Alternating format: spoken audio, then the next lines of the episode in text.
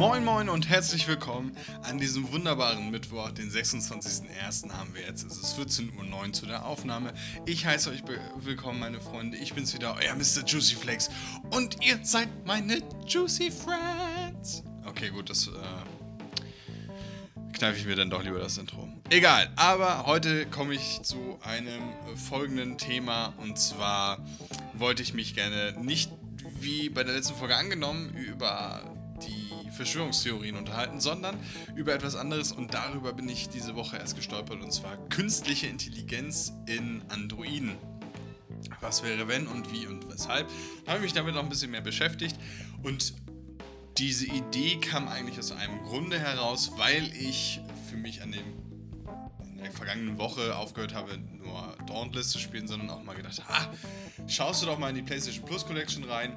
Und hatte mir dann Uncharted 4 reingezogen und dachte mir, Detroit Become Human, PS4-Klassiker von Quantic Dream. Ich fand die alten Spiele, also die anderen Spiele von der Serie auch schon sehr, sehr gut und sind ja auch immer sehr filmisch inszeniert. Und da geht es halt darum, dass Detroit eins der Länder ist, die Androiden auf den Markt gebracht haben, die Menschen unterstützen sollen im Haushalt und. Und man hat drei Androiden, die man dann übernimmt, also wo man die Rolle übernimmt, und hat halt mit seinen Entscheidungen Einfluss auf die Welt. Mega geil, also wirklich, ich kann es jedem empfehlen. Es ist halt sehr filmisch, gar keine Frage, aber der Kern der ganzen Geschichte ist so, so viel größer, als man eigentlich annehmen würde, wenn man sich so damit beschäftigt, also wenn man da so in diese Thematik reinkommt. Klar wird man mitgenommen von den einzelnen Charakteren, sei es der Connor, der als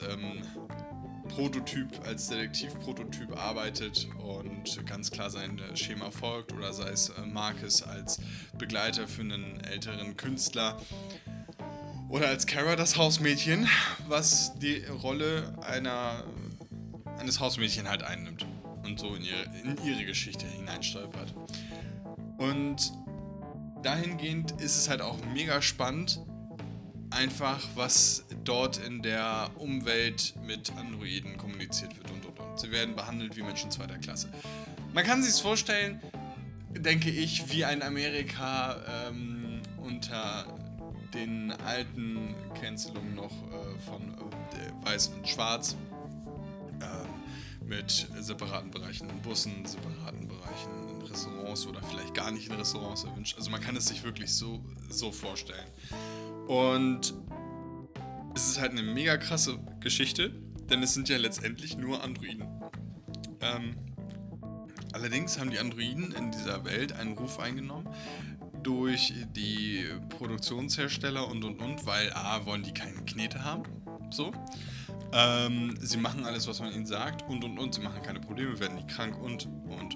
Das sind ja nur große Punkte, die man sich ja wirklich, wo man sich die Frage stellen kann. Haben Androiden, also vor allen Dingen Androiden-Roboter, die sehr menschenähnlich sind, und das sind die dort, also wirklich sehr ähnlich, und was macht das mit der Gesellschaft? Und ich fand das so geil, dieses Thema, und dachte mir so, scheiß auf Verschwörungstheorien, es geht in dieser Folge um künstliche Intelligenz. Darum wird es gehen.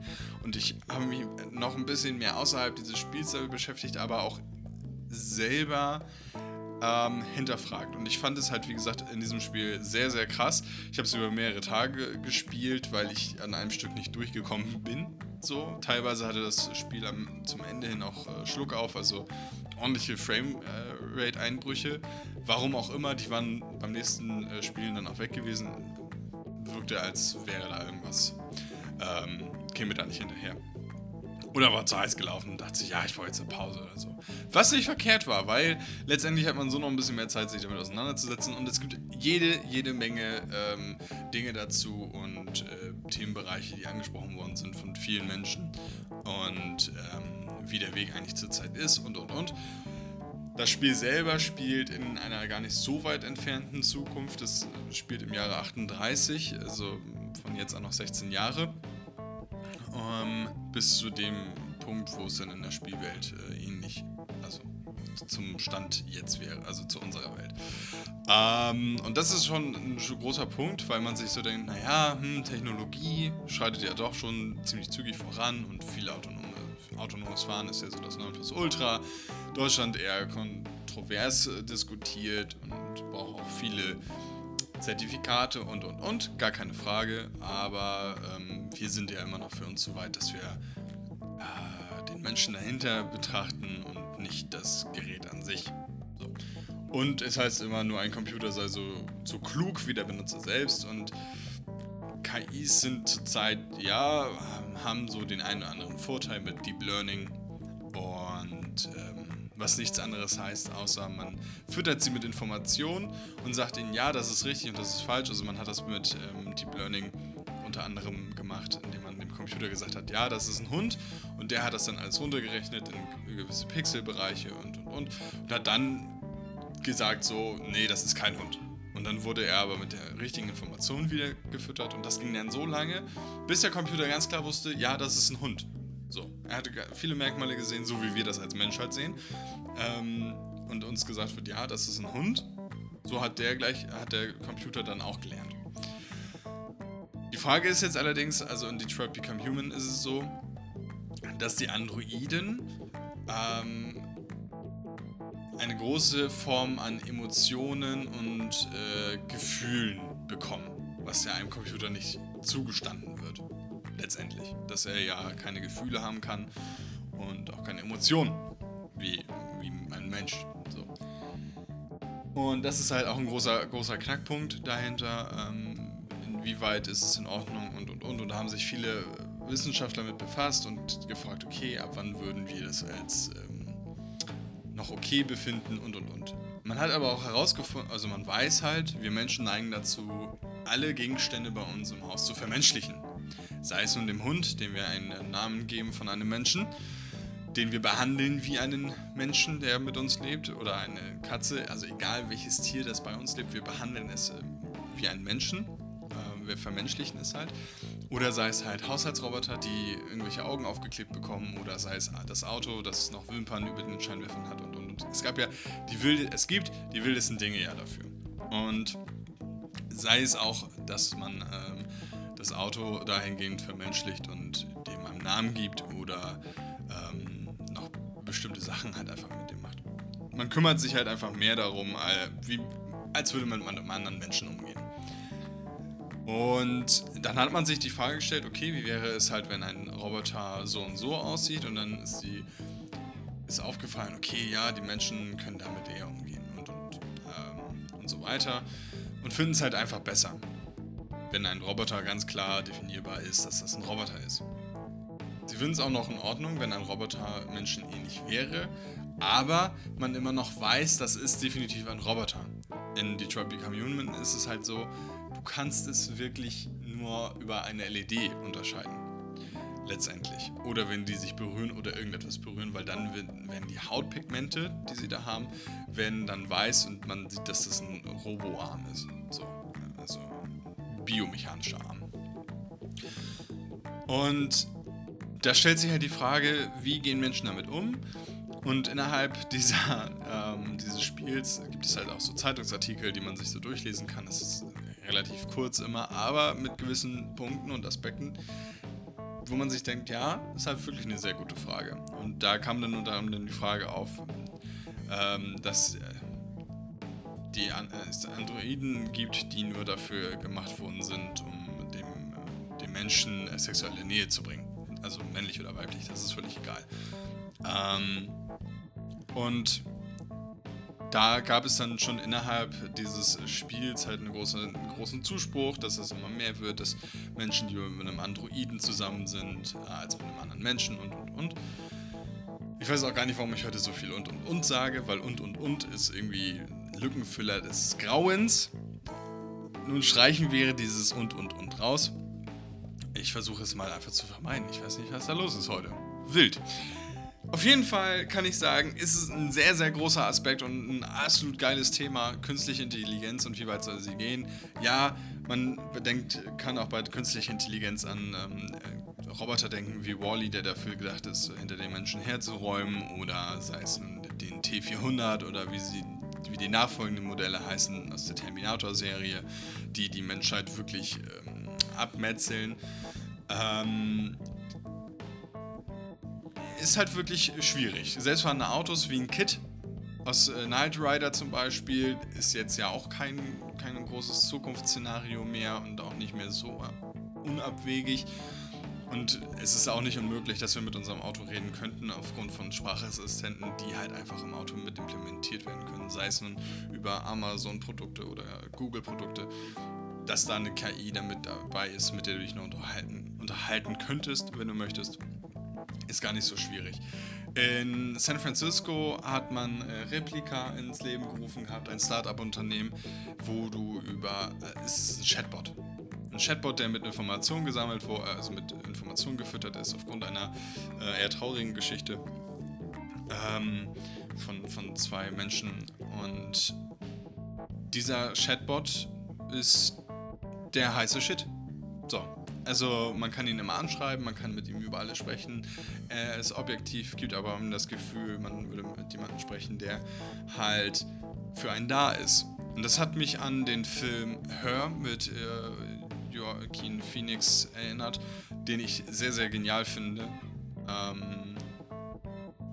wo er sich tatsächlich auch in eine KI verliebt, in einen Sprachassistenten, der ihn die ganze Zeit begleitet, mit dem er alles teilen kann und. Und ich denke mir die ganze Zeit so, ja, warum ist es eigentlich so gut möglich, also das sollte man sich wirklich mal fragen, warum ist es uns möglich, dass wir uns eher einem Computer öffnen, also eine Sprache, ein Chatbot oder was auch immer, es ist ja völlig egal, oder einer KI-Stimme, die dann sehr neutral klingt, weil wenn du eine KI-Stimme hast, wie von Google oder Amazon, die noch sehr mechanisch klingen einfach, oder sei es von den von iOS, also von Apple-Produkten, wo du weißt, ja, okay, wenn ich jetzt sage, hey Siri, wie ist das Wetter und so, dann dauert das ein bisschen und dann kommt da eine relativ monotone Nachricht. Google hat aber mit seinem KI-System gezeigt, dass reale Anrufe auch gehen und man dann schon nicht mehr zu wissen bekommen kann, wer spricht da eigentlich mit mir, ist es die Tochter oder. Das ist interessant und da gibt es viele Menschen, die sich damit auseinandersetzen und sagen so, wir müssen darüber nochmal diskutieren und reden, wie weit können wir das eigentlich machen. Denn Menschen neigen dazu, ja, wir kreieren hier etwas Cooles und was richtig Gutes, aber wir wissen immer nicht, wie das Ausmaß der ganzen Dinge ist. Was machen wir, wenn und wie war's? Dies, das, anders. Und mit dieser Frage beschäftigt sich halt auch Detroit Become Human. Also jeder, der eine PlayStation besitzt oder einen PC, weil für den PC gibt es das auch, einfach mal spielen. Die Tonqualität könnte noch besser sein, ist aber nicht ganz so grauenhaft wie die von Days Gone, das ich davor spielen wollte. Das musste ich direkt abbrechen und löschen. Es ist wirklich gut, es ist eine tolle Geschichte, je nachdem, für was man sich entscheidet, würde ich sagen. Mit sehr, sehr vielen ethischen Fragen und das nicht nur betreffend halt einfach auf Androiden, sondern halt einfach generell auf den Gedanken Mensch. So. Und das finde ich super spannend. Einmal mit der Teilung, also Androiden haben einen extra Parkbereich. Also wirklich ein Parkbereich, in dem sie stillstehen, um dann in einen Bus einzusteigen, wo man auch weiß, okay, wer ist das jetzt? Und werden von Menschen gehasst dafür, dass sie deren Arbeitsplätze abnehmen. Was ich da viel spannender finde ist, warum geben Menschen einem Androiden die Schuld daran, seinen Job zu verlieren, wenn doch eigentlich ein Mensch daran schuld ist, dass du deinen Job nicht mehr hast. So. Weil letztendlich hat der Android ja gar keine Schuld daran, dass er leistungsfähiger ist als der Mensch, aufgrund dessen, dass er nie Schlaf braucht im Grunde, dass er keine Erschöpfung fühlen kann, sondern einfach nur seinen Energiekreislauf braucht und dann ist gut. So. Jederzeit ersetzbar. Gar keine Frage. Und ich finde, das sind halt wirklich sehr spannende Themen und unter anderem, wenn man sich dann überlegt, okay, was wäre jetzt eigentlich, wenn wir tatsächlich schon jetzt im Jahre 2022 so weit sind, dass Androiden nicht mehr zu unterscheiden wären Viele Robotiktechniker sind soweit, vor allen Dingen im japanischen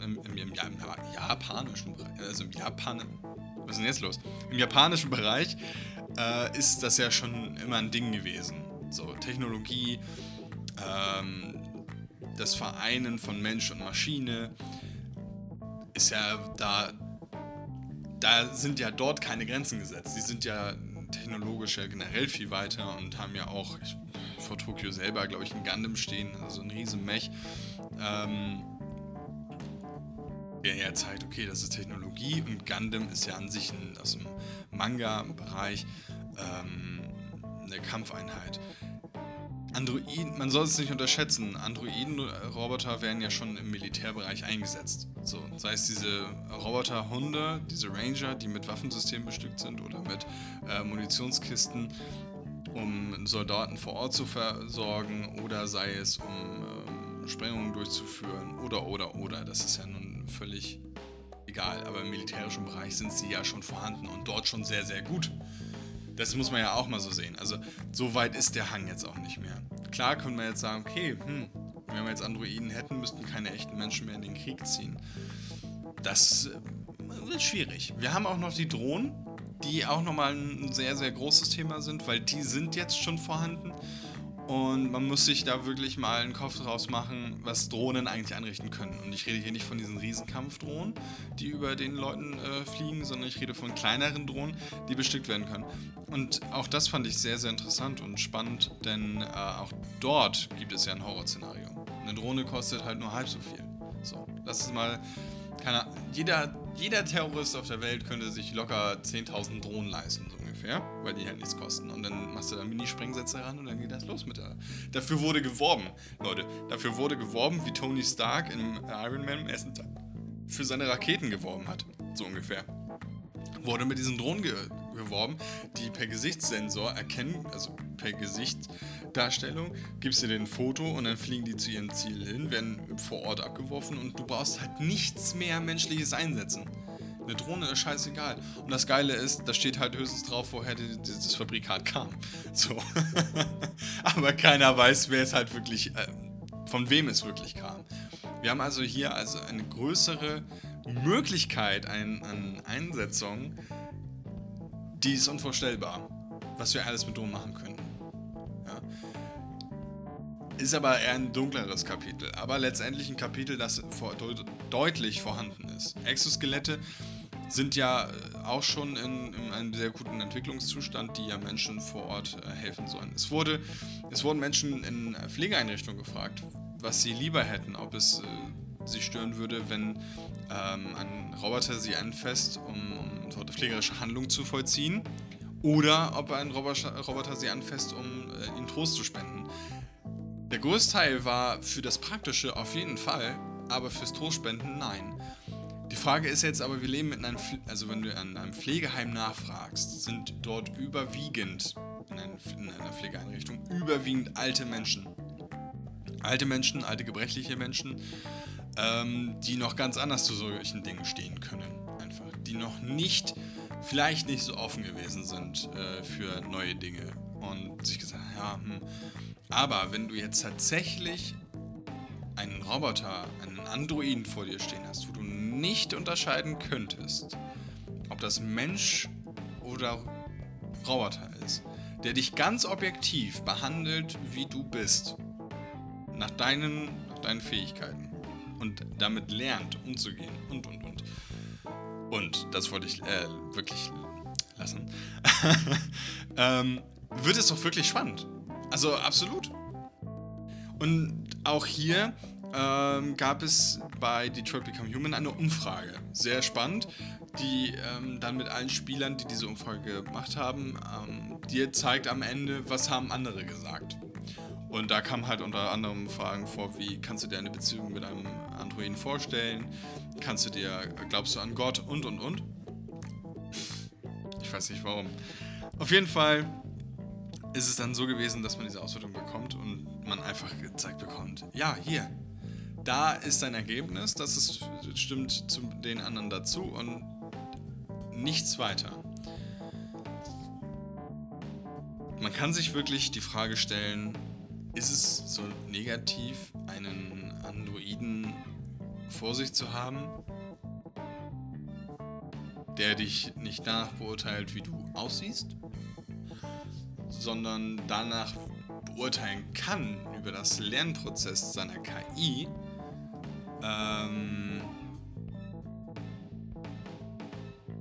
wie du eigentlich bist. Also letztendlich haben sich dort haben Androiden viele Besitzer gehabt. So, im Spiel sind es Meister, weil letztendlich war es ja so. Sie haben was gesagt bekommen und haben sie es einfach durchgeführt wie der Sklave. So, weil man selber faul geworden ist dazu, gewisse Dinge einfach zu machen. Sei es ein Abwasch oder im Haushalt generell als Unterstützung. Wie gesagt, es gab diese drei verschiedenen Sparten und es war halt wirklich geil, tatsächlich andere Blickwinkel auch zu haben. Ich mag generell auch Filme mit verschiedenen Blickwinkeln auf eine Situation. Finde ich mega klasse. Oder wenn das nachher am Ende zusammenführt. Also ein super Film ist da auch Babel. Kann ich wirklich empfehlen. Macht super Spaß. Aber man kann sich halt auch hinstellen und sagen, naja, was wäre wenn und dies, das und anderes. Aber letztendlich, wenn du eine KI hast, die sich nachher so entwickelt und mitfühlend ist und eigentlich nur von dir lernt, wie dein Kind, weil Kinder ja auch nichts anderes machen, außer von ihrem Vorbild, also von ihrer Person, die ihr gegenüber sitzt, zu lernen, weil sie nicht weiß, was sonst Verhalten ist, außer in den zwischenmenschlichen Aktionen, ist es halt wirklich so, sind es vielleicht nur Spiegelbilder dann. Und das finde ich halt gerade so spannend aus den ganzen verschiedenen Blickwinkeln heraus, weil man KIs hat, also man Androiden hat, die von sich aus gewisse Formen annehmen und eine eigene Denke entwickeln oder halt Androiden, die mit Menschen zusammenarbeiten, die Hilfe brauchen, also wie in dem Fall von dem Marcus halt. Und ich kann nichts anderes sagen, außer, ja, mega geil. Also mir hat das absolut Spaß gemacht und ich hatte das eine oder andere Mal Gänsehaut, auch wenn ich die Entscheidung selber getroffen habe. Aber ich wusste ja nicht, was passiert, nachdem ich diese Entscheidung treffe. Das ist ja auch nochmal sehr cool. Und wenn man am Ende des Abschnittes dann so einen Überblick bekommt über die Möglichkeiten, die hätten dann auftauchen, also welche Auftauchmöglichkeiten es gegeben hätte, um es an einen konkreten Satz zu bringen, ist das halt schon krass. So, klar gab es relativ lineare Geschichten oder auch ziemlich zügige Abkürzungen, will ich jetzt schon fast sagen, wo man das eine oder andere nicht gesehen hat, aber man kriegt es auch nicht angezeigt. Also egal, was man hätte für eine Entscheidung getroffen, man sieht es nicht, was wäre wenn gewesen. Das finde ich auch sehr cool, weil das erhöht auch den Wiederspielwert. Für mich zwar erstmal nicht, weil ich damit jetzt durch bin und das Thema erstmal sacken lassen möchte, also vom Spiel her, weil das war halt echt geil. So, und sich dann, und wo ich mich dann dachte, ja, das ist ein Thema, damit kann man sich wirklich beschäftigen, weil künstliche Intelligenz wird ja immer ein größerer Teil in der Gesellschaft einfach einnehmen, über kurz oder lang, gar keine Frage, sei es autonome LKWs, wo vielleicht noch ein LKW-Fahrer mit an Bord ist, um einfach zu überprüfen, ob alles gut läuft und. Oder sei es halt im autonomen Fahren bei Autos, wo man sich dann nachher nur noch gepflegt reinsetzt und sagt, so, das ist mein Ziel, bring mich dahin. Ist ja nicht so unabwegig, würde ich jetzt einfach sagen. Und warum sollte man sich vor dieser Technologie unbedingt so verschränken? Klar kann man sich fragen, was wäre wenn und dürfen die so und so bestückt sein? Auch aus ethischer Sicht, wie beeinflusst es die Menschen außerhalb und was sollte man da bedenken? Ich finde, das sind wirklich gute Fragen und dazu gibt es das ein oder andere Video auch auf YouTube, was echt gut ist. Unter anderem von Lesch Kosmos mit Professor Harald Lesch, der dort einfach mal so ein paar Fragen aufwirft und sagt so, wie wäre das? Und unter anderem dann auch, wie funktioniert eigentlich Deep Learning? KIs sind ja auch insofern immer interessant in Videospielen oder nicht nur in Videospielen, sondern halt einfach im Bereich des Computers. So, wie viele Dinge werden dort über einen Algorithmus oder über einen Computer, der im Hintergrund sitzt und sagt so, so machen wir das jetzt, gesteuert. So, Ein Algorithmus ist ja auch eine Art künstliche Intelligenz, die beobachtet, okay, was hast du jetzt dort und dort gemacht? Wie verhalte ich mich auf deine Reaktion im Spiel? Auch hier, Querverweis, ja toll, jetzt habe ich den Namen vergessen. Free Guy. So. Videospielcharakter, der eine eigene Intelligenz entwickelt, weil die Entwickler dieses Videospiels es gewollt haben, eine Intelligenz zu entwickeln, die auf jede Reaktion, also auf jede Aktion eine Reaktion zeigt und nicht immer ein klares, strukturiertes Bild. Und auch dort, wenn man das mal aus dem Bereich sehen möchte, ist es halt wirklich spannend. So. Denn auch er empfindet ja irgendwas für eine Person, die er nicht kennt und mit der er gerne agieren möchte. Es ist halt so breit gefächert mit dem Thema, das ist einfach der Wahnsinn. Aber persönlich, also meine persönliche Meinung dazu ist klar, warum sollte man nicht sich einen Androiden dazu holen, der einen unterstützt bei der Arbeit. So. Wie gesagt, auch dort im japanischen Bereich, in der Pflege, werden schon Roboter eingesetzt, um Menschen mit einer Behinderung wieder dazu mehr Lebensqualität zu geben, indem man ihnen hilft, in die Badewanne zu kommen, die sie sonst nicht erreichen könnten oder halt auch dort wieder herauszukommen. Das ist ja Lebensqualität für einen selber und wenn das möglich ist, dass du das für zu Hause haben kannst, dass dein Android dir hilft, dein Leben noch zu Hause zu bewältigen, ohne dass er etwas dafür möchte, außer vielleicht mit dir zusammen zu sein. Also, ne, das ist ja der größte Grund einfach dahinter. Dann haben wir aber auch eine Emotion dabei. Und Emotionen sind halt immer ein großes Ding, wo ein Mensch sagt so, ja, aber das ist ja das Einzige, was wir für uns da noch haben, letztendlich Emotionen. Aber ganz ehrlich, wie viele Emotionen werden in Sachen gesteckt, wo man sich denkt, ja, wofür eigentlich? Oder ist es halt wirklich gut und rational bzw. objektiv betrachtet, so wie es sein soll? Und ich finde, das ist ein großer Punkt, wo man schon mal sagen kann, ja, können wir machen.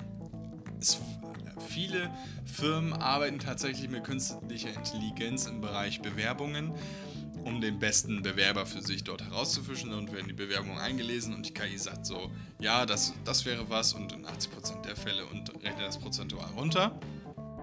Hat Amazon wohl auch gemacht. Bei Amazon war aber das Problem, dass sie dort überwiegend dann die KI gefüttert haben mit Bewerbungen von Männern, die dann gut abgeschnitten haben, woraufhin die KI natürlich dachte, naja gut, also wenn es halt nur Männer sind, dann können Frauen dort dann nicht gut sein in der Bewerbung. Das haben sie inzwischen auch gefixt und behoben. Ist aber trotzdem ein interessanter Aspekt, weil auch hier wieder die KI ja nur daraus gelernt hat, was man ihr vorsetzt. So. Würde man aber annehmen, dass eine KI von sich selber aus lernen kann, im Zugriff aufs Internet und dort dann halt gewisse Dinge sucht und googelt und geschichtlich und.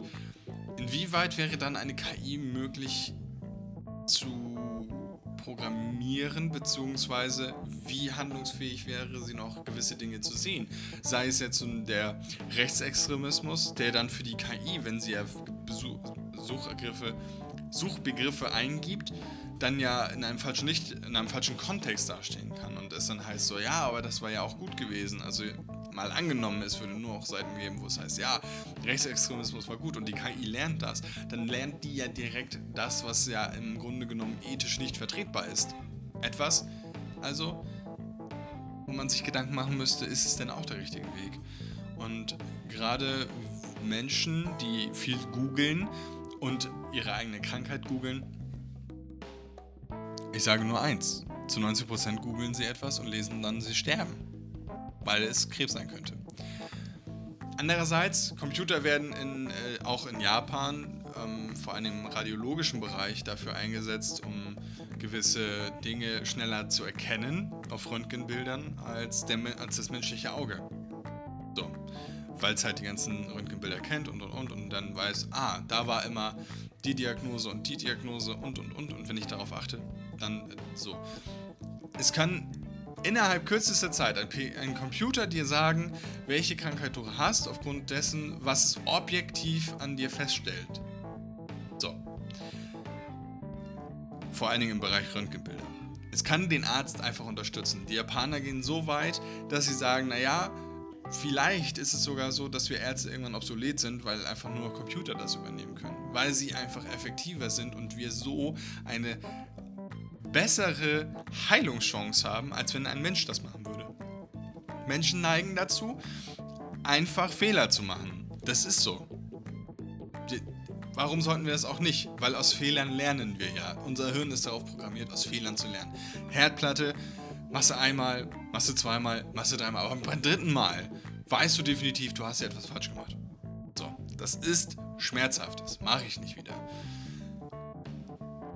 Insofern alles richtig kalibriert ist in dem eigenen Körper. Gibt ja auch Menschen, die keine Hitze spüren können. So.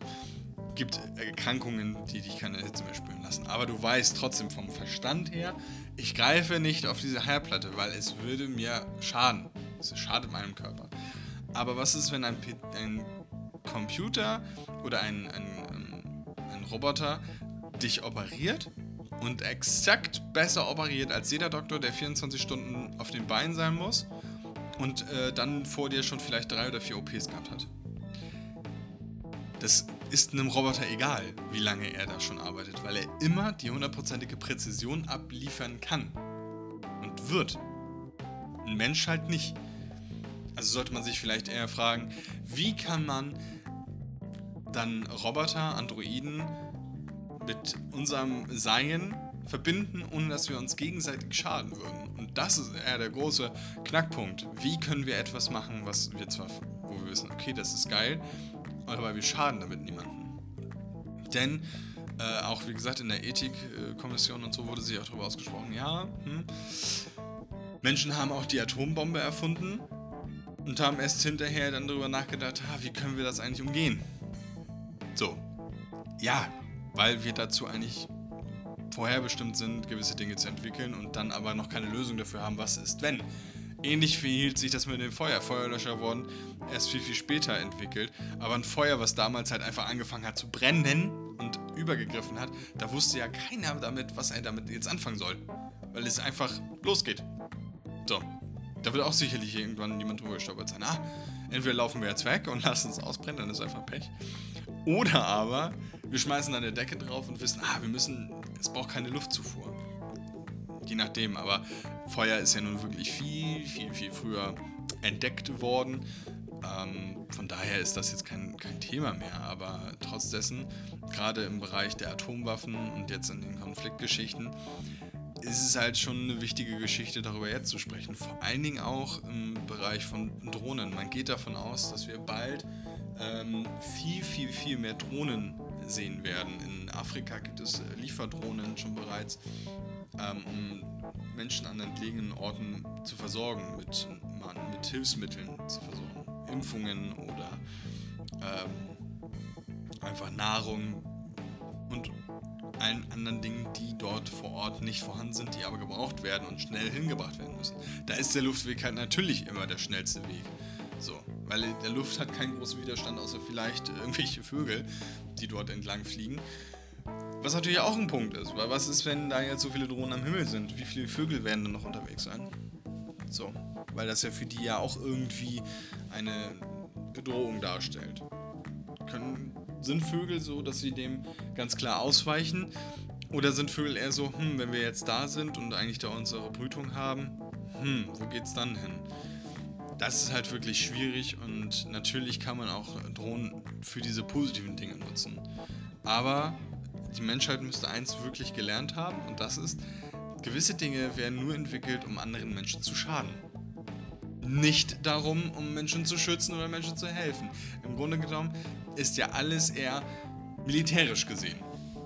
Weil, hey, wenn China sagen würde, angenommen, China fängt jetzt an, Androiden herzustellen, die kampfbereit sind, jederzeit, die nicht auffallen vom normalen Menschen her. Das ist jetzt eine ganz klare Hypothese. Oder beziehungsweise nur eine These. Was dann? Es kommt ja kein anderer Hersteller hinterher. Das Militär ist immer am bestbezahlten und bestausgerüsteten, was viele andere Länder angeht. Aber die militärische Forschung, vor allen Dingen USA, Russland und China, ist ja immens. Einfach immens. Und da wird immer das meiste Geld hineinfließen. Weil wie soll der Mensch sich denn sonst anfangen zu verteidigen, wenn es doch um seine Grenzen geht? Ich meine, hey, wenn man in gewissen Ländern Amerikas andere Menschen nur dafür erschießen darf, wenn sie auf deinen Rasen gehen, weil es deine Landesgrenze ist, also es ist dein Bereich, deine Grenze, dann ist halt die Frage, wo ist der Mensch halt noch vom Verständnis her wirklich bedacht. So. Und wir haben halt noch viele äußere Faktoren oder innere Faktoren, die dazukommen, sei es Stimmung, sei es nun irgendwelche Rauschmittel, Alkohol oder Drogen, das ist ja völlig egal, dann ist der menschliche Verstand benebelt und macht Dinge, die er sonst vielleicht nicht tun würde, wenn er nicht in diesem Zustand wäre. Und das ist halt ein großer Aspekt, da wird es schon schwierig. Und wie gesagt, wenn ein Computer oder ein Roboter, eher gesagt, die Qualität des Menschen verbessern kann, dann denke ich, sollte man doch ganz klar darüber nachdenken, vielleicht sogar in diese Dinge weiterhin exzessiver zu forschen. So, aber ich glaube, dass viele Menschen sich eher da wieder bedroht sehen und denken, sie könnten ja sonst was mit da machen. So. Aber es hängt ja immer vom Nutzer ab, wie auch bei jedem anderen Gerät auch, hängt es vom Nutzer ab, wie ich es nutze, sei es das Internet. Wenn ich schlimme Dinge sehen will, naja, dann will ich halt schlimme Dinge sehen, dann google ich danach. Oder ich nutze andere Webbrowser dafür, um schlimme Dinge zu sehen. Es ist ja nichts mehr nicht erreichbar in dem Sinne für den Menschen selber, wenn er weiß, wie er sie einsetzen muss. Und da ist halt auch noch ein Punkt, wir werden ja viel in unserem Denken, von unserem eigenen Denken, nicht von außerhalb, aber von unserem eigenen Denken beschränkt und lassen uns auch gerne natürlich von außerhalb beschränken. Denn eine Frage auch in der Umfrage ist gewesen, wie oft nutzen Sie, also wie lange nutzen Sie elektronische Mittel am Tag? Und es waren über 70%, die ganz klar gesagt haben, mehr als 8 Stunden, beziehungsweise es gab 1 bis 2 Stunden, 4 bis 6 und dann kam nochmal 8 und dann kam nochmal mehr.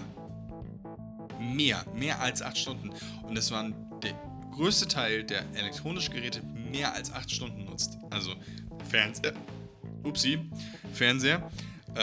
Handy, ein Tablet oder. Elektronisches Gerät, was immer Zugang zu irgendwelchen Mitteln hat. Und das ist halt immens, ne?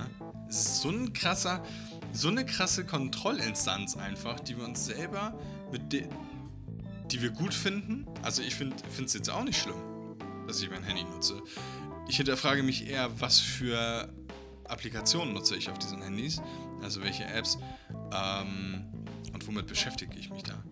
Denn wenn ich es mal genau nehme, Instagram nutze ich jetzt überwiegend halt, um meine Storys zu posten, um Fragen zu stellen für die Podcast-Folge oder um bei Instagram sonst einfach durch irgendwelche Reels zu wischen. Bei TikTok ist es auch Langeweile. Dating-Apps, ja, Langeweile. So, einfach gucken, was ist so eigentlich gerade in meinem Umkreis. Es ist aber nicht realistisch, weil realistisch gesehen nimmt mein Auge ja nur gewisse Menschen und Personen in meinem Umkreis wahr. Es ist ja einfach so. Wenn diese Menschen für mich in meinem Kopf nicht vorkommen, dann nehme ich sie nicht wahr, weil sie für mich nicht relevant sind. Aber auf den ganzen Internetseiten ist alles für dich relevant, weil es dir einfach im Körper signalisiert, oh, das ist was Neues, das ist aufregend, Aber letztendlich, ist es das dann wirklich noch? Ist es dann wirklich noch aufregend? Ich meine, Leute gucken sich Erwachsenenfilme an und stumpfen danach ab und, keine Ahnung, haben dann selber mit sich Spaß zu Filmen, die sie vor 2 Jahren, wenn sie das nicht so konsumiert hätten, niemals geguckt hätten. Einfach weil sie merken, ich brauche mal was Neues. Es ist für den Menschenverstand unabwegig, dass wir uns berauschen lassen von Dingen, die nicht vorhanden sind. Und ich meine, wenn gewisse Darstellerinnen in offenen Interviews sagen oder gefragt werden, bist du privat härter als in deinen Videos? Und die ganz klar sagen, ja, schon, dann frage ich mich, was ist da denn vielleicht verkehrt gelaufen? Also, da ging es jetzt explizit darum, beim Sex zu kotzen. So,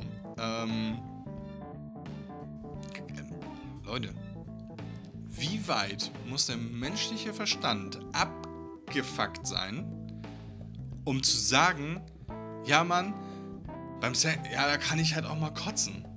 Wenn mir jemand, keine Ahnung, mein Ding-Dong voll kotzen würde und sich da und das noch geil findet, da bin ich raus. Da passiert da nichts mehr an dem Abend.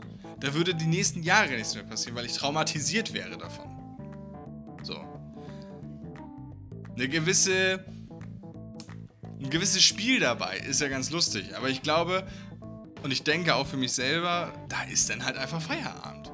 So. Diese ganzen Fetisch-Extreme, ich glaube, das kommt einfach nur daher, weil der Mensch sich denkt, oh, ich muss mal was Neues ausprobieren. Ja. Und dann findet er es gut. Ist ja auch in Ordnung, weil es ist ja für einen selber. Ich kann mir aber nur nicht, also ich persönlich kann mir halt nur nicht vorstellen, dass ich es geil finden würde, wenn mir, keine Ahnung, wenn mir da auf meinen Ding-Dong gekotzt wird und dann so, ja, können wir jetzt weitermachen? Nein. Bah, das stinkt. Das stinkt und sieht nicht gut aus. Nee. Das ist so, nee. Es ist wie den Fetisch zu haben, sich mit Fäkalien zu beschmieren oder, keine Ahnung, Natursekt ins Gesicht bekommen zu wollen, so. Und das auch noch gut zu finden. Ich frage mich, wo da, ganz ehrlich, wo ist das Leben falsch abgebogen bei einem? Ja, es ist ein Fetisch, klar. Muss nicht jeder lieben. Ja, ist auch in Ordnung. Ich muss damit auch nichts zu tun haben, ich muss es auch nicht machen. Das ist halt mein Vorteil. Die Frage ist halt immer nur, wo hört was auf? Und wie gesagt, bei einer künstlichen Intelligenz, wenn du dann da, angenommen, du hast da dann deinen Androiden und denkst dir so, ja, ist den ganzen Tag da und freut sich und man hat gegenseitig keinen Stress, egal ob Mann oder Frau, ja, man hat einen Androiden für sich zu Hause und ist selber quasi Single, so, und denkt sich, ja, ist ja da und keine Ahnung, sie isst halt nicht mit, aber ich krieg mein Essen und sie unterhält sich mit mir oder er. Was das für eine Art Gefühl sein kann. Also, wie gesagt, wenn Menschen eh dazu neigen, Dinge, die nicht real, also nicht existent sind wie Menschen, zu vermenschlichen, um etwas Nähe dazu zu haben, dann ist das halt doll. Und ich finde, das ist eine sehr, sehr gute Frage. Was haltet ihr davon? Das möchte ich jetzt mal wirklich von euch erfahren. Was ist eure Meinung dazu? Künstliche Intelligenz? Ja, nein, vielleicht. Wo würde man sich eingeschränkt sehen? Ist ja immer interessant. Kommen wir zu was Top-Aktuellen. Es ist mal wieder, heute ist Mittwoch, heute wird das auch tatsächlich besprochen. Es ist ja mal wieder Zeit, über die Impfpflicht zu sprechen. Und dann nicht nur im medizinischen Bereich, weil das ist durch. So, da zum 15. März ist es ganz offiziell, alle Pflegekräfte, egal, alle Angestellten im Pflegebereich, und da ist es halt tatsächlich egal, wie weit du vom Bett entfernt bist, sind gezwungen dazu, sich impfen zu lassen. Ich habe schon die ein oder andere Stimme gehört, die ganz klar sagt so, ich melde mich dann halt einfach arbeitslos, ist mir egal. Ja. Ist das gute Recht?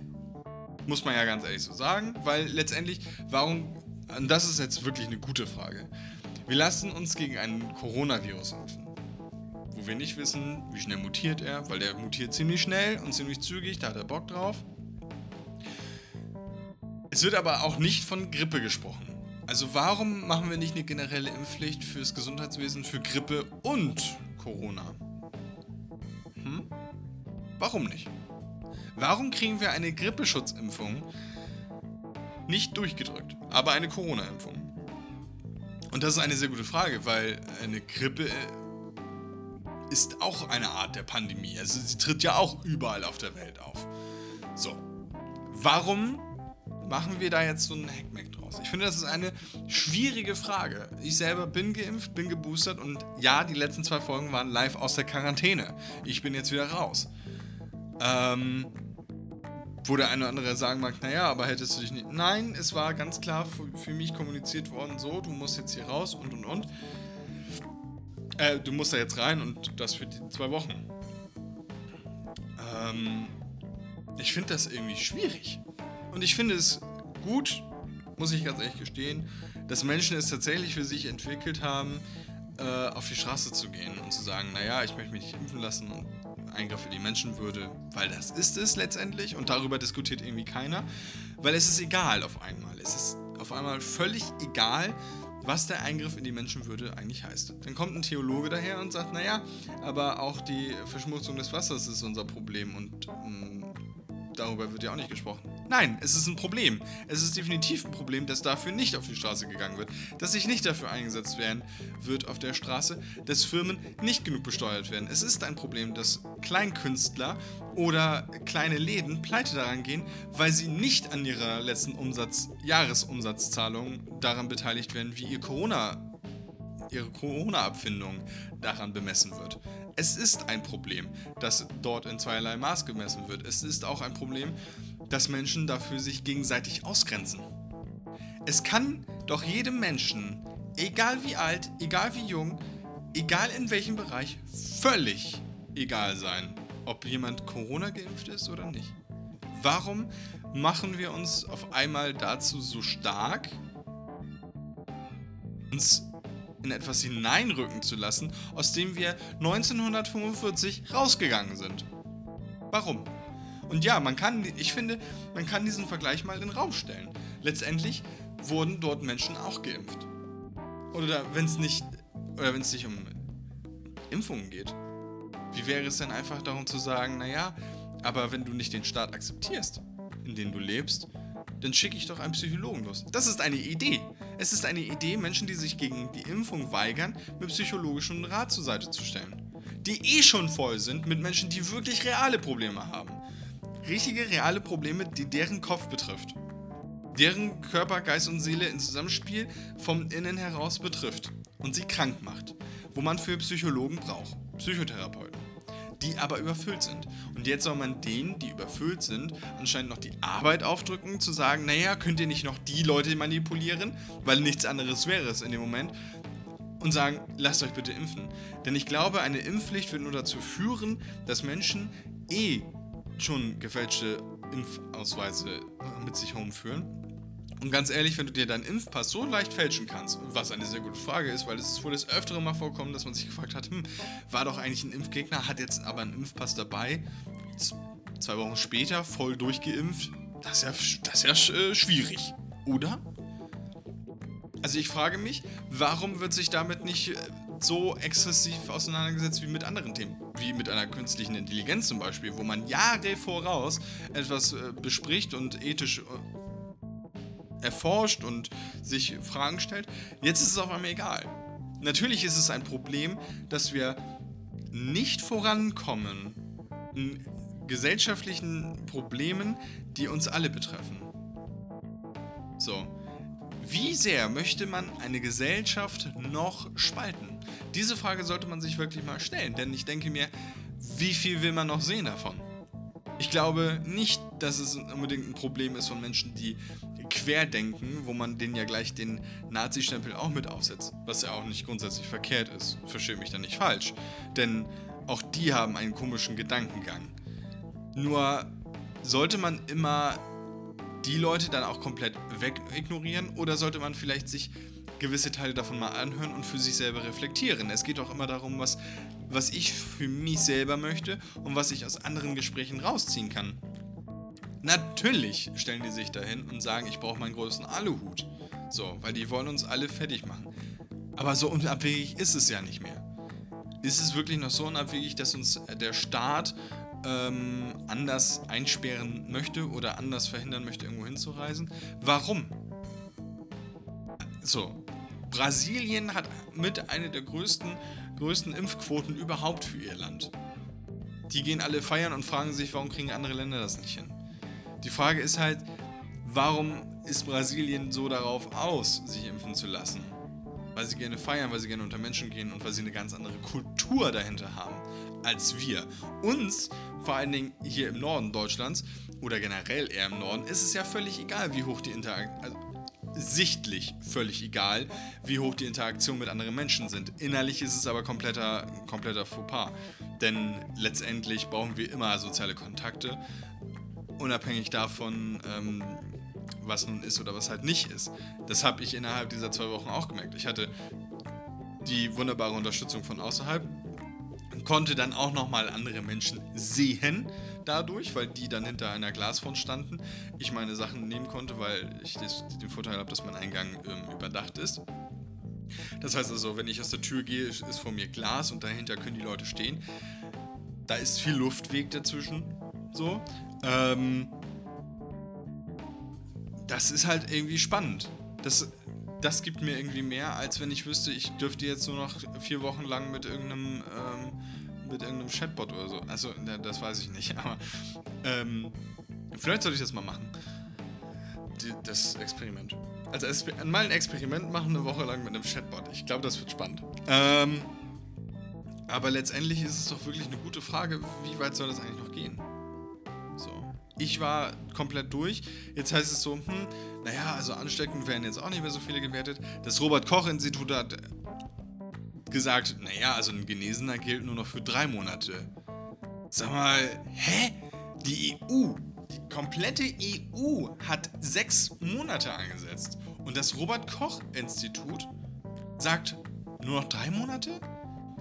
Vielleicht sollte man da mal nachforschen, wer in welchen Vorsitz da eigentlich sitzt. Denn ich habe so langsam das Gefühl, dass selbst das Gesundheitssystem vielleicht nicht mehr ganz genau weiß, wohin mit sich selber, weil sonst die Gelder ausgehen, wenn sie nicht gewisse Dinge einfach sagen. Es ist jetzt sehr dahingestellt und sehr verschwörerisch. Gar keine Frage. Ich denke mir aber nur, es ist halt irgendwie komisch.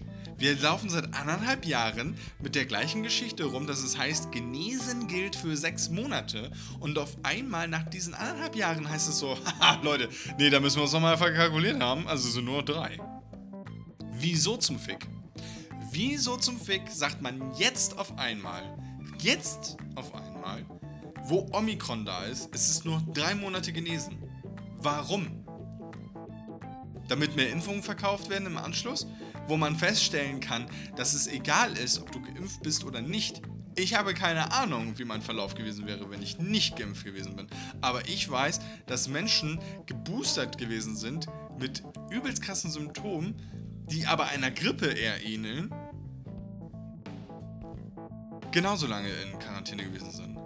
Hä? Also da fehlt mir irgendwie dieser Sweet Spot zwischen, ja, wir sprechen hier ganz klar von einer Corona-Geschichte und ja, wir sprechen hier ganz klar von einer Grippe-Geschichte und nein, das darf sich nicht vermischen, weil warum bringe ich dann eine Impfpflicht nur raus für Corona? Hä? Das macht ja schon wieder gar keinen Sinn.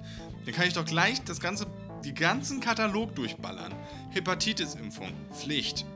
Für alle. Für alle ist Hepatitis-Impfung Pflicht. So. Ist ja auch keine Pflicht. Masern ist Pflicht geworden. Dass man das vorweist, dass man gegen Masern geimpft ist. Aber die Frage ist halt, wie viele haben sich wirklich mit Masern impfen lassen und wie viele haben vielleicht einen gefälschten Ausweis in die Richtung. Oh. Darüber hat auch keiner nachgedacht. So. Aber was passiert denn? Ich glaube nicht, und das war auch aus der gesundheitshistorischen Geschichte bestätigt, dass eine Impfpflicht nicht zu mehr Impfung geführt hat. Denn ich frage mich, was soll denn passieren mit den Menschen, die sagen, weißt du was, ich lasse mich nicht impfen. Sind die dann arbeitslos? Okay, dann bin ich halt auf Staatsnacken. So, ist mir egal. Weil der Staat macht es ja schon für mich. Der Staat hatte mich ja quasi in diese Situation gebracht, dass ich auf seinen Nacken leben darf. Also warum nicht? Ich frage mich, ob sie sich vielleicht mit der Idee selber ins Knie ficken werden und das so, wie ich es meine. Und ich glaube, persönlich inzwischen wird es darauf hinauslaufen. Wie viele Menschen überlegen sich jetzt, und mir eingeschlossen, ich arbeite im Gesundheitswesen, ich bin geboostert. Die Frage ist jetzt ja nur, wie lange dauert es denn jetzt bis zur nächsten Boosterung? Ende des Jahres? Im Herbst wieder? So, das heißt so, holen sie doch ihre Grippeschutzimpfung und ihre Corona ab. Hä? Nee, ich bin tatsächlich so weit, dass ich mir denke, vor allem nach dem letzten Mal jetzt hier Quarantäne, ohne die neuen Bestimmungen, also selbst mit den neuen Bestimmungen ist das ja absoluter Humbug, denke ich mir so, nee, also ich lasse mich nicht nochmal impfen. Ganz ohne Schmarrn. Warum? Für was? Ich habe mich nur impfen lassen, weil ich faul bin. Weil ich nicht jedes Mal einen Test haben wollte, um in ein Sportstudio zu gehen. Das verhält sich jetzt ja immer noch so. Als Geboosterter da brauche ich ja nicht mal mehr einen Test. Ja? Du bist geboostert. Du brauchst keinen Test mehr, kommst du überall rein. Du musst nur vorweisen können, dass du geboostert bist. Und wie leicht ist es denn bitte, eine Boosterung vorzuweisen? Denn ich meine, klar, du kannst dir deinen digitalen Impfausweis über die Apotheke holen, die auch nur dein Buch kontrolliert. Ha, das wird ja schon mal spannend, ne? Muss halt nur jemanden kennen, der an Impfausweise rankommt und an diese wunderbaren Klebis. Alles andere kannst du ja wunderbar selber machen und an den Stempeln. Das heißt also, wenn du gut kannst mit deinem Arzt und sagst, oh, ich möchte mich nicht impfen lassen und die sind auch nicht so weit. Und du weißt schon so, oh, die eine Arzthelferin ist auch nicht so für. Mann, dann klebt ihr dir die Scheißbuch voll wie ein wie ein Panini-Sticker-Album. Das ist dir doch egal. Weil sie dir geholfen hat. Du bist glücklich, du kommst wieder, du bist guter Kunde. So. Sie ist zufrieden, dass du glücklich bist mit der Aktion, die sie gemacht hat. Es ist Wahnsinn. Es ist einfach Wahnsinn und ich finde es einfach Wahnsinn, dass man jetzt darüber spricht, eine allgemeine Impfpflicht herauszubringen, wo Menschen offensichtlich auf die Straße gehen und sagen, es ist mir scheißegal, was ihr macht, ich lasse mich nicht impfen. Es ist mir völlig Wumpe. Leute, das ist bescheuert. Es ist der größte Mist, den ich jemals gehört habe. Und ich lebe erst 30 Jahre auf diesem Planeten. Und in Deutschland. Und für mich ist das jetzt schon der größte Mist. Jetzt könnte man sich sagen, naja gut, Hartz IV war vielleicht auch nicht so klug. Ja, pff. Drauf schinden. Sachen kann man ändern, wenn man sie möchte. Aber sie laufen ja gut. Ja? Und dann fragt man einen Arno Dübel, der ganz offen sagt, naja, mit 150 € im Monat komme ich halt auch klar. Ihr zahlt mir ja den Rest. Ja, natürlich kommt jeder Mensch für sich selber mit 150 € klar. Lasst die Zigaretten und den Alkohol mal weg. Dann läuft das. So, Menschen fühlen sich nur eingeschränkt, wenn sie an ihre Bedürfnisse nicht mehr rankommen können. Über Geld. Sei es Zigaretten. Es ist ein großes Bedürfnis für viele Menschen zu rauchen, also kaufen sie Zigaretten. Verkaufen sich ja immer noch gut, egal wie hoch du die Preise setzt. Das ist ja das Verrückte. Du kannst den Menschen ja die Preise hochsetzen, er ist darauf angewiesen für sich selber. Wenn du tanken gehen musst, dann steigen die Spritpreise, weil wir darauf Steuern schlagen, die jedes Jahr erhöht werden.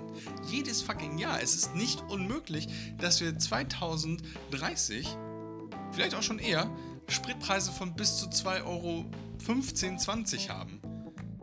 Warum nicht? Die Menschen sind darauf angewiesen und wir müssen Technologie nach vorne bringen. Und Technologie finanziert sich nicht von so. Hm? Also ist halt die Frage, Pest oder Cholera? Alle Elektro? Ist auch irgendwie schwierig. Finde ich. Ich persönlich finde es schwierig, Elektromobilität. Es wird zwar gesagt, ja, es ist viel recycelbar, aber wir wissen, was mit recycelbar eigentlich gemeint ist. Es wird nicht wieder aufgearbeitet. Es wird weggeschmissen an Orte, wo man sich denkt, wow, das ist ein toller Ort. Und 2 Meter daneben baut sich eine Mülldeponie auf. 2 Meter daneben. Die das Wasser verseuchen. Die alles verseuchen. Aber es wird gesagt, ist recycelbar. Es muss Erde abgepumpt werden. Es muss das ganze Salz aus dem Erdreich geholt werden, was mit Wasser gemacht wird. Danach ist dort nichts mehr. Nichts mehr lebendig. Da ist Wüste. Das dauert, bis sich das erholt hat und das über Jahre weg, Jahrzehnte vielleicht. Aber nein, wir brauchen jetzt Lithium. Wir haben Lithium in Deutschland. Wunderbar, wir baggern das alles weg und pumpen den Boden leer. Gib ihm, weil wir müssen die Automobilindustrie unterstützen. Es muss Elektromobilität her, denn das ist die Zukunft. Nein, ist es nicht. Es wird jetzt davon gesprochen, dass wir jetzt schon zu wenig Elektromobilität, also dass wir jetzt zu wenig Elektrokapazität hätten, weil nicht genug Windenergie entsteht oder halt aus erneuerbaren Energien Energie gewonnen wird. Warum zum Fick versteifen wir uns auf etwas und wollen es auf Krampf herausbrechen? Thema Elektromobilität vor allen Dingen. Wollen aus Krampf Millionen von Autos herausfeuern mit Stoffen, die wir erst aus Böden leer pumpen müssen, womit wieder Umwelt eigentlich im Grunde genommen geschadet wird. Denn in meinem Konsens zur zur geologischen Lage ist Erdboden immer noch Umwelt und Umwelt hat ja auch sein eigenes Ökosystem und das wird zerstört. Also frage ich mich halt jetzt wirklich, was ist da los? Und ich finde, das ist ein großes Problem einfach. Wir investieren in eine Zukunft, die nicht gewiss ist, weil niemand weiß, ist Elektromobilität der heiße Stoff? So, Toyota ist ja auch schon wieder weiter, die sind jetzt ja auf Wasserstoff. Aber ich frage mich so, wenn wir doch jetzt schon an Elektromobilität verfügen, und da ist ja auch schon genug eigentlich da, also ich denke, jeder könnte sich in Deutschland bestimmt ein Elektroauto zulegen, weil das Auto für den ja schon da ist. Nein, es wird ja schon wieder gerechnet, dass jeder 8 Autos braucht. Das ist doch eigentlich das viel größere Problem. Wir bauen so viele Elektrofahrzeuge, dass Menschen 8 Stück besetzen können nachher. Aber es wird sich darüber beschwert, dass Benziner- und Dieselmotoren so schädlich für die Umwelt sind. Ja, weil so viele davon auf diesem scheiß Planeten existieren. Wir haben mehr Autos als Menschen. Also ich bitte dich, mehr Autos als Menschen ist halt irgendwie doll. Aber wir haben auch nicht genug Energie dafür. Das heißt also ergo, also schalten wir die Atomkraftwerke doch wieder ein? Oder kriegen wir es vielleicht mal geschissen und bauen jetzt mal in richtig realistische Sachen hinein, wie Windkraftenergie, Wasserenergie und Sonne.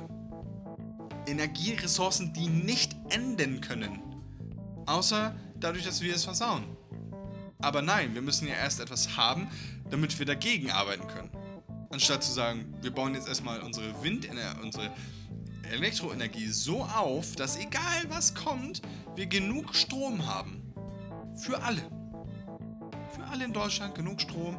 Alles ist günstig, weil wieder gewinnbar. Dies, das, Ananas.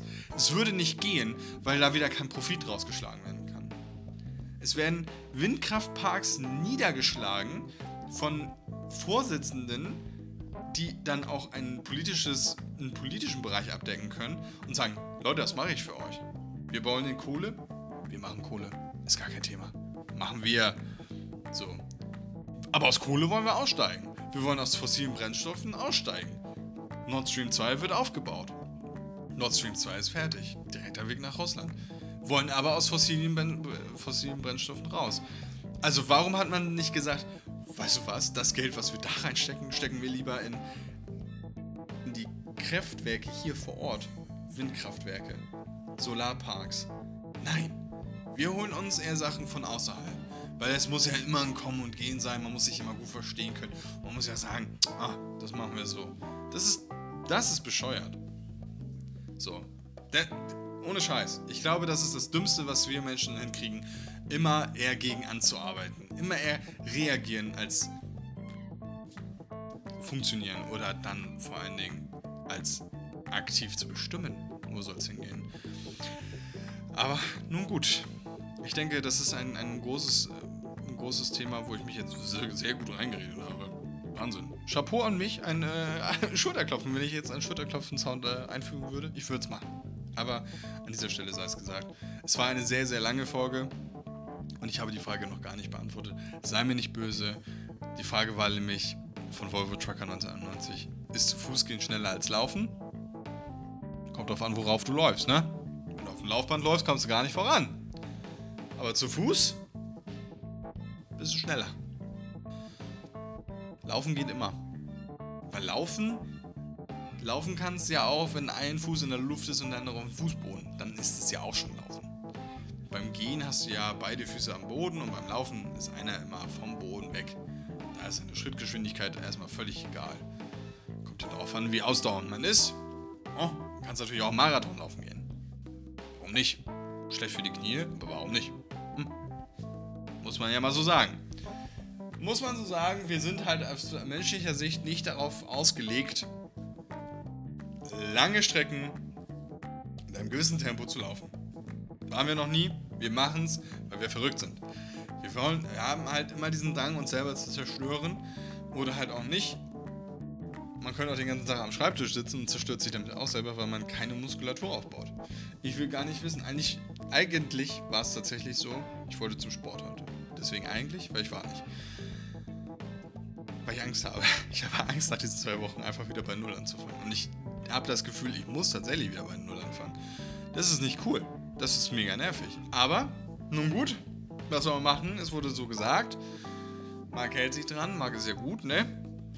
Insofern machst du nix. Außer diese Folge beenden. Ich hoffe, meine Freunde, es hat euch ein bisschen angeregt, diese Folge selber nachzudenken. Mir zu schreiben, was ihr darüber denkt. Und ich glaube, ich bin tatsächlich soweit, die nächste Folge auch live aufzunehmen. Ich muss mir dafür mal einen Zeitpunkt suchen, wann ich das konsistent durchziehen kann. Aber nun denn.